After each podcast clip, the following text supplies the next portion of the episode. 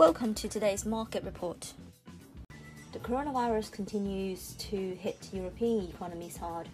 The UK reported earlier Friday that its GDP fell 2.6% in November, back to 8.5% below the levels seen in February 2020, with the service sector acting as the main drag on growth. France announced Thursday it will bring forward its night curfew by two hours for uh, uh, at least a fortnight, while Germany's government is weighing up tougher lockdown restrictions as countries throughout the continent try to slow the spread of the virus.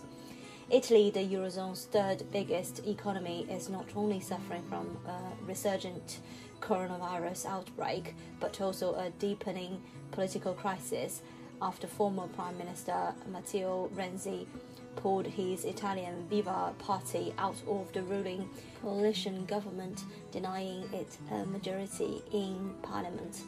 These woes have overshadowed US President elect Joe Biden's overnight proposal of a 1.9 trillion stimulus um, plan to support the world's largest economy. The bill had been widely expected, especially after the Democrats won control of the Senate in early January, as well as holding the House of Representatives. The GBP USD pair touched above 137 before retreating, somewhat baffling its supported sterling despite the negative due to the Brexit and the pandemic situation. FX analysts expect the cable to trade between 136 and 137.20. The US dollar selling after Powell's speech saw the GBP USD lift to 137.12 high, but again failed to hold gains. The market seemed intent to bid up the GBP, which lagged the EUR amid the Brexit negotiations. Nevertheless, domestic concerns remain daunting at this stage.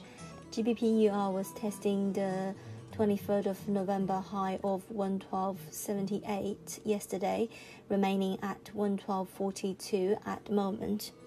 The UK Finance Minister Rishi Sunak commented um, after the GDP figure came out this morning, saying the figures highlight the scale of the challenge we face.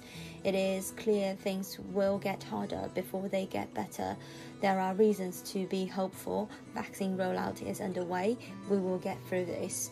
We are creating new opportunities for those most in need. The cable pair has fizzled the bounce led by the upbeat GDP figure, now trading at 136.32, losing 0.18% so far. Eurodollar remains weak and drops to lows near 121.20. The pair lost ground for the third consecutive session at the end of the week and always on the back of the moderate improvement surrounding the dollar. The dollar edged high on Friday, but gains are likely to be limited after Jerome Powell declined to join any discussion about re reducing monetary stimulus.